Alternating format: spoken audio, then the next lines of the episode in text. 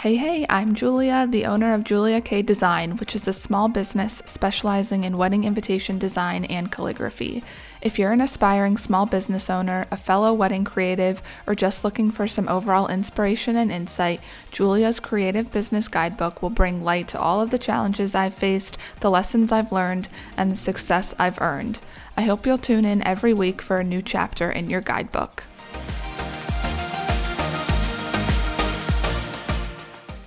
Hello, friends. I feel like I'm setting myself up for failure with this episode because I'm starving. Um, and instead of starting this episode, I should have eaten lunch and then started this. But that's just not how I do things. So, setting myself up for failure. Um, we'll see how it goes. I like to refer to myself as a sim. And what I mean by that is if you've ever played The Sims, you know that like your people have to have their shit lined up and like everything has to be fulfilled for them to be happy.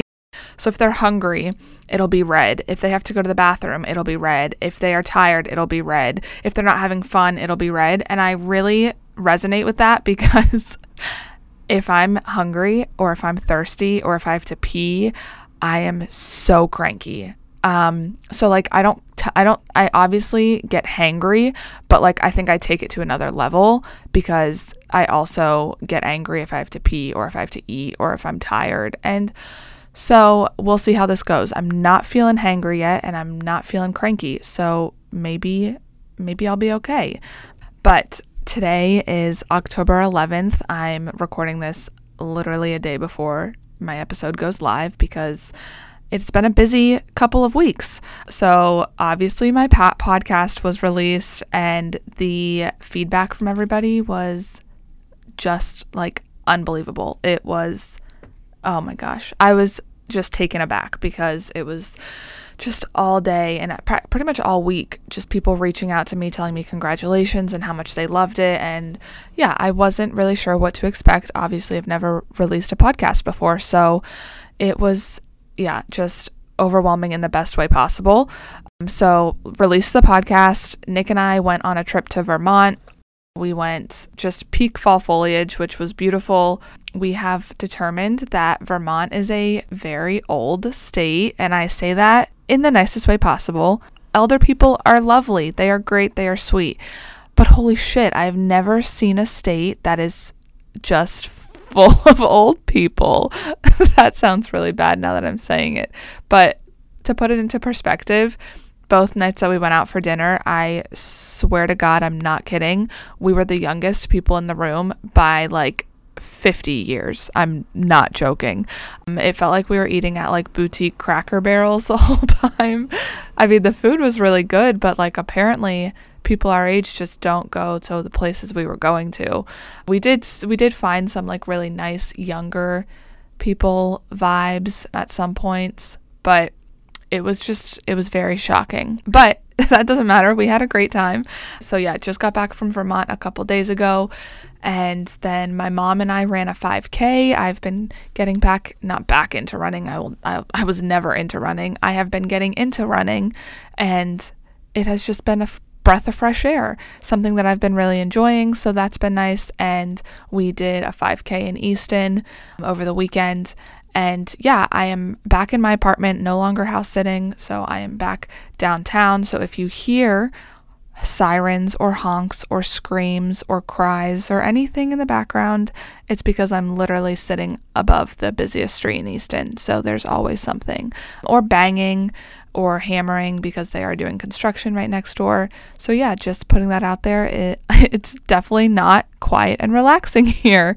So that's a little a little update on my personal life. Business wise, things are going good. Obviously, released the podcast, released the new invitation suites, released the holiday kits, reached 50,000 followers on Instagram, released my new branding and website it's just been go go go obviously was in like a little bit of a slower period client wise and that's why oh i just broke my pen and that's why i was able to do these things on the back end but they were all things that needed to get done and i'm really glad that i just knocked them out of the way first thing like first opportunity i guess first chance i had um, because now I will just take the rest of my slower period to work with clients.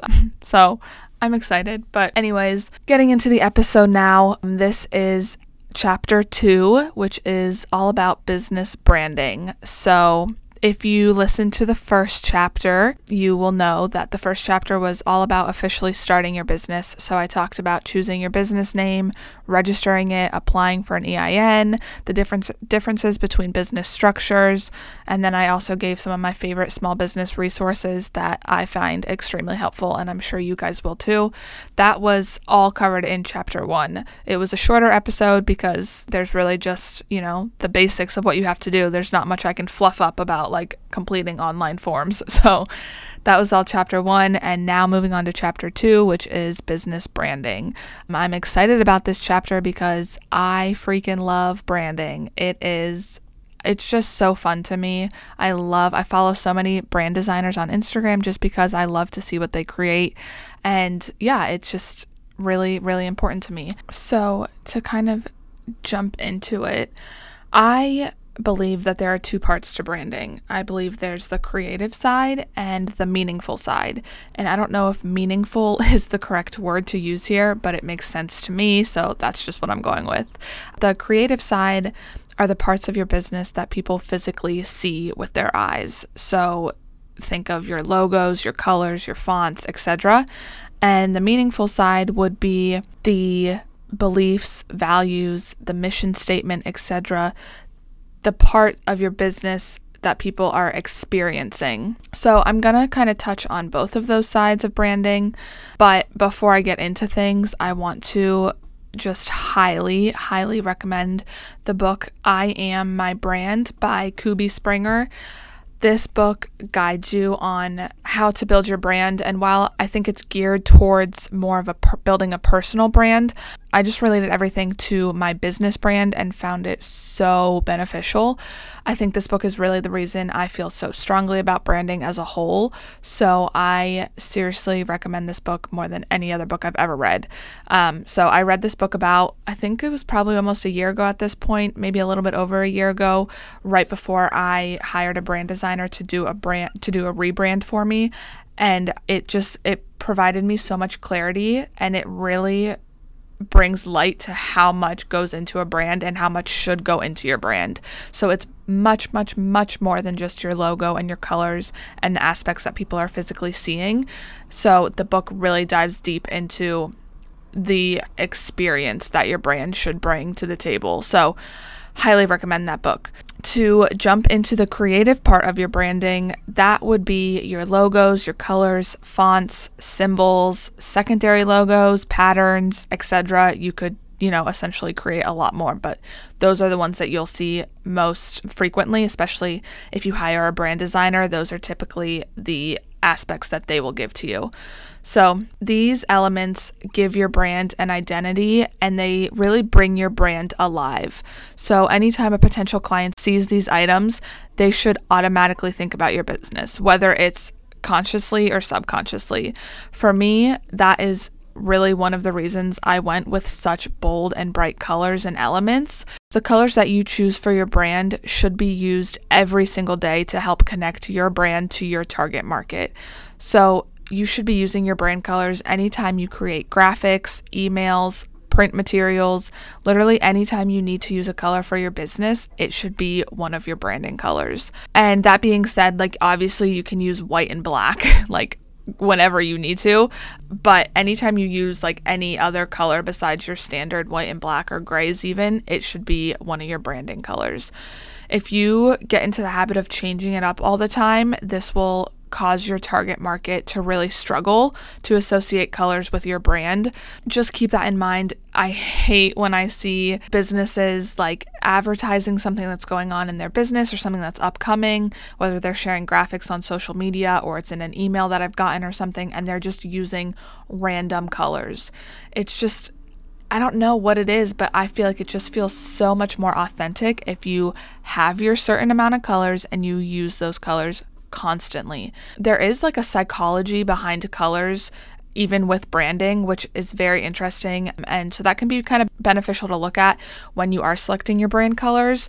And I know the book that I mentioned does talk about the psychology behind colors. So definitely something interesting to look at. So when you are selecting your typography styles, you definitely want to understand that the fonts that you select will be used in every single communication tool from your emails to your blog posts to your social media to your website. Obviously, platforms like some platforms, I know specifically my email platform that I use doesn't allow me to upload custom fonts. So, like in that scenario, it's it, you can obviously it can be a struggle to use your fonts in every single communication that you're doing because of the fact that some of your fonts might not be the standard fonts that are included like for free on your computer or whatever. So that obviously like you just kind of have to like get over that but i think in that case it's important to just pick a font that is very similar to the fonts that you have used. I know that can be a little bit trickier with script fonts but for serif and sans serif fonts in that scenario i would just use fonts that are very similar to the fonts that you have chosen for your branding. Another way to work around this, and I know this is how we work around it with my email marketing, is to design the beef of your emails in Canva and then just transfer them to your email marketing platform because I know in Canva you can upload custom fonts. So that's a really nice way to just make sure everything is cohesive. Your fonts can be simple or they can be dramatic. It obviously depends on your brand personality, in my opinion. So my brand fonts are much more like bold and dramatic whereas some other brands might have more like elegant and thin and just very like romantic fonts. Obviously, it just depends on your brand and the personality that you want your brand to have. It's common, but it's obviously not required to use like a script font and pair it with a serif or a sans serif font. I know also, like, if you're a calligrapher like me, you may choose to letter your own logo at first. I love that idea. It I think it personally helps your clients identify your style right away. The tricky thing with that is obviously it's not a font. So you would either have to literally letter everything that you want to use in your script font or I guess I don't even know. It would it's tricky because that's that's what I did when I first got started was I created my logo with my own script and my own handwriting. But then it's just when you go to design graphics or print materials or things like that, you have to use a different font unless you're lettering everything that you want in the script font, which can be time consuming. So, something to keep in mind, obviously. And just to kind of go off of that point, if you do decide to create your own branding up front, I totally recommend that. I don't think there's anything wrong with new businesses designing their own branding. Working with a brand designer is an investment. There's like no question about it. To just be upfront, I paid $2,000 for my branding and then another $1,200 for my brand refresh. So it is a big investment, and that being said, I don't think it's necessarily the smartest financial move to make if you're just getting started out with your business and you have yet to like book a single client or make a single dollar in your business. I think there's better things you can spend your money on when you're getting started, especially because if you have a computer, you pretty much have access to create your branding elements on their own. So I think hiring a brand designer is extremely important, but I think it's something that comes down the road when you have more an established presence in the industry. Just want to throw that out there that if you need to create your own branding up up front, like absolutely do it. Like I mentioned already, I did that when I was getting started. I designed my actually my first two logos I designed on my own and then for my third rebrand, I guess you could say, I ended up hiring a brand designer, but definitely no shame in having to do it by yourself. so, moving on, when you think about branding, I think the most obvious and the first thing people think of is a logo. When you are selecting your logo, I personally think that you should choose something that speaks to you and your business. So, what I mean by that, for example, I incorporated a wave symbol from the start for several different reasons. Firstly, I have been a swimmer since I was eight and I swam all through high school and college, so obviously water comes with swimming. Secondly, my most perfect day would be spent in any body of water, literally. I don't care if it's like a dirty creek in someone's backyard. And thirdly, I really like that every single wave is different in some way, shape, or form. And that's really similar to my wedding invitation style. In some way, shape, or form, every single invitation that I design is different from the other. I really liked tying that element into it. So, do you absolutely need to have a symbol? Of course not. Many versions of my logo don't incorporate my wave symbol at all, but it is still an element that is there and is recognized in my branding. I'm not really going to go into like the symbol, more of the symbols and secondary logos and patterns and things like that because essentially you, I mean, they're self explanatory, you know? But I do want to just talk about how I think your brand needs to speak to who you are.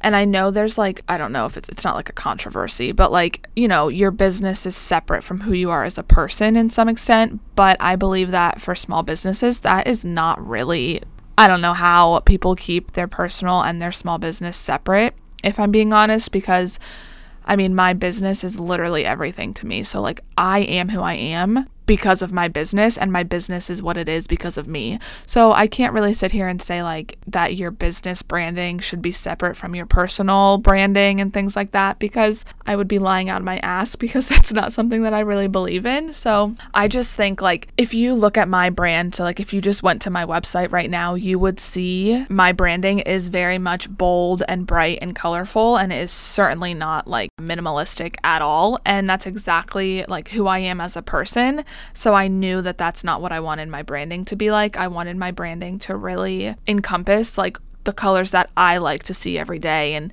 and I think that that should be how you look at it as well. So if you are just starting out and you are just sitting down to figure out your branding, I think you should pick colors that really resonate with you.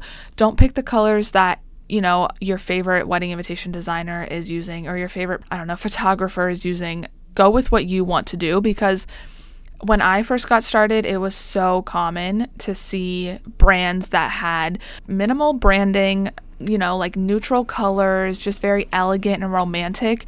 And that's like in no way, shape, or form is that who I am. Like, I am not elegant. I'm not romantic. I'm not classy. Like, so I knew that when I was going through a rebrand, like, I really just wanted my brand to stick out. I think it personally does a really good job of that. Like it is bright pinks and bright oranges and yellows, and it's very much just like my vibe. So I really encourage you when you are figuring out your branding, just like go with what feels good with you and your vibe. You know, like if you sit down and you are like, okay, well, I really want bright blues and bright pinks and greens, but I also think that like it's a business, so it should be like professional and elegant. So I'll go with the more neutral browns and tans and beiges. That will like whatever you design, I'm sure will be beautiful, but is it really going to be something that in six months or a year you still resonate with? Probably not, because it wasn't essentially who you were from the beginning. So it's just something to think about. I just really strongly feel that your brand should reflect who you are as a person, even if you are trying to keep your brand and your personal life separate. That's fine, I get that. But at the same side, like your business is being ran by you. And if you're listening to this podcast, chances are you're like a one woman show or you are like a fair, fairly small business. So you need to understand that like your business, yes, it's separate from who you are, but it's also like you grew this business from the ground up. So if you can't if you don't take this business personally, then I don't know, you might run into some issues because like a small business is very very personal.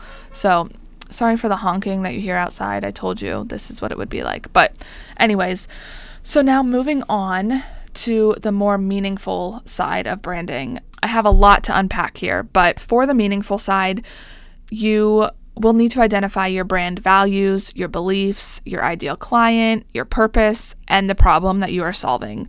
So, recognizing all of these elements will give your brand an emotional connection to your target audience, which will make it much more likely for them to turn from potential clients into actual clients. So, when you are establishing your brand, you should recognize a problem that your potential clients face and how you are going to solve that problem. So, for example, for my brand, my potential clients deal with a lack of reliable, high quality, and affordable invitation shops. So I solve their problem by providing them with a solution by opening my invitation shop and working with them one on one during the design process to give them the wedding invitations of their dreams.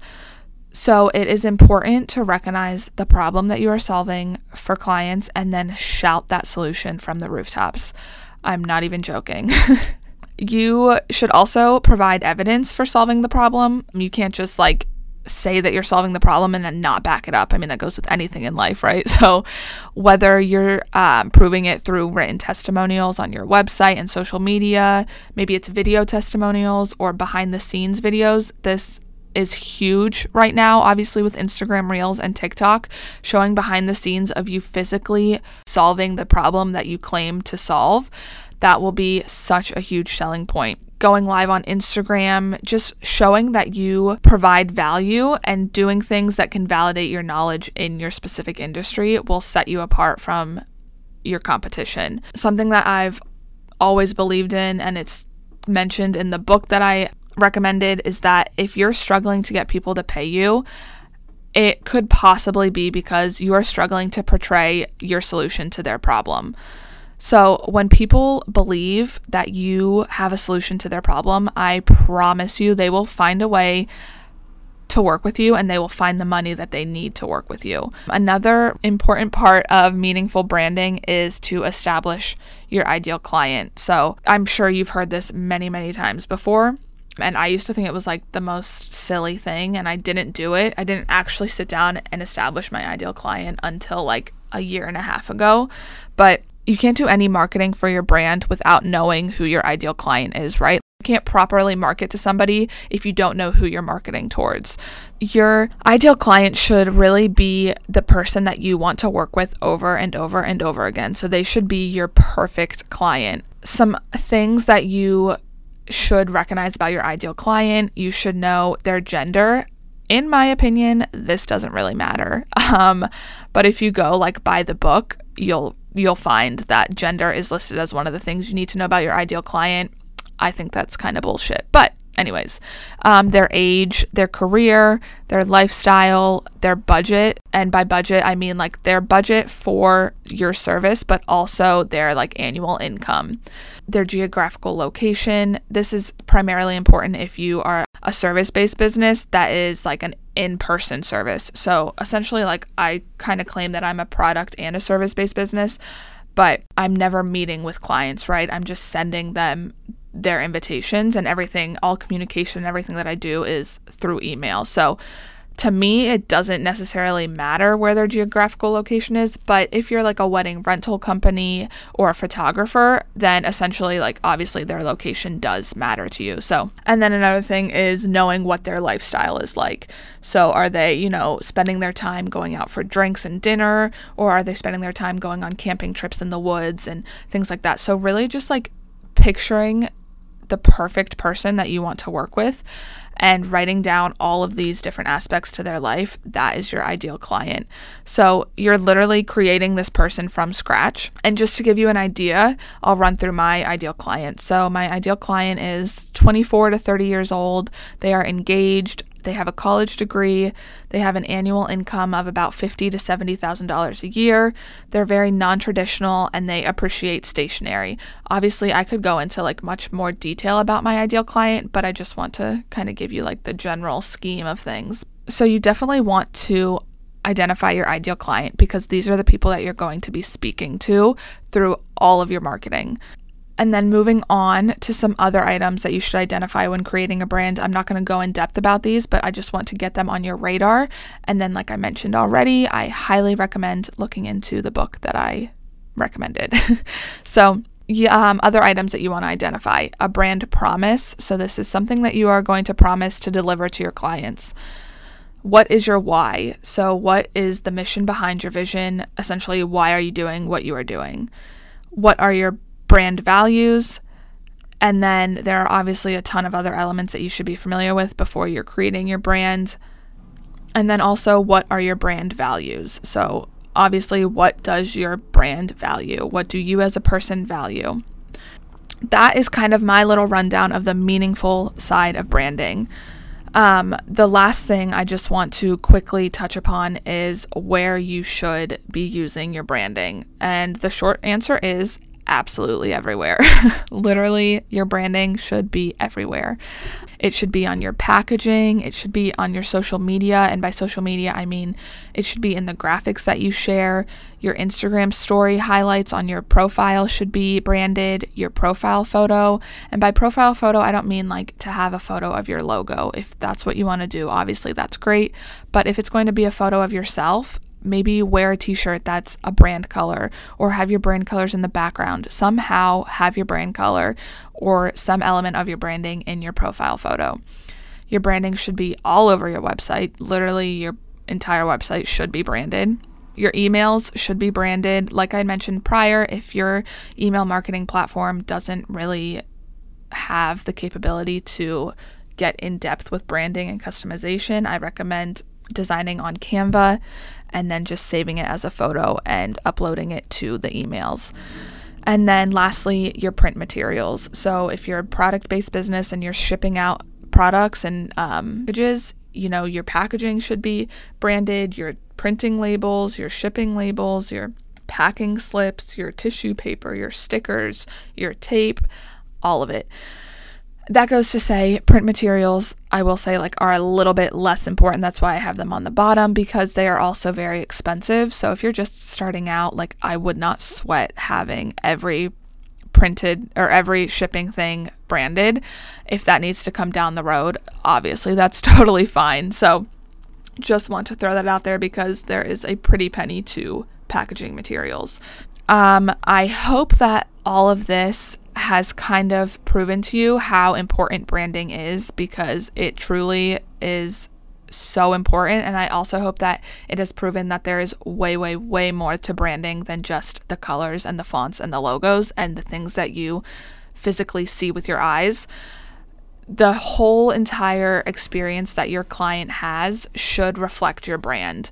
And I know that that seems like duh, Julia, but I think that there's a lot more that you have to sit down and acknowledge and think about before you can seriously start to advertise your brand in the way that you want to, if that makes sense.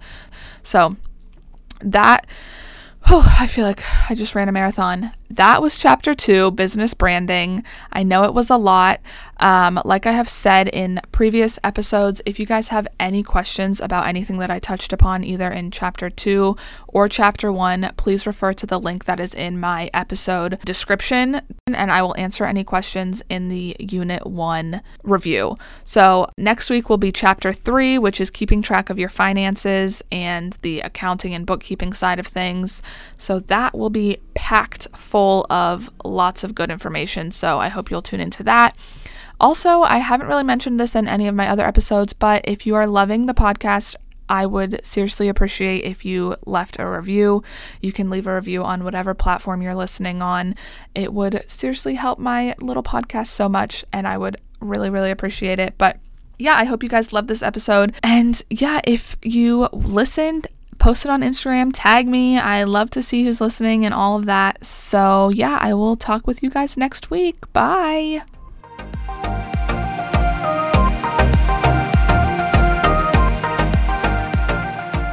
Cheers to finishing up another chapter in Julia's Creative Business Guidebook. I hope you learned something new and will tune in next week for our new chapter. Until then, take care of yourself, do things that inspire you, and never stop creating. If you have any questions about anything I talked about during this episode, please refer to the link in the episode description to ask your question. All questions will be answered at the end of each unit.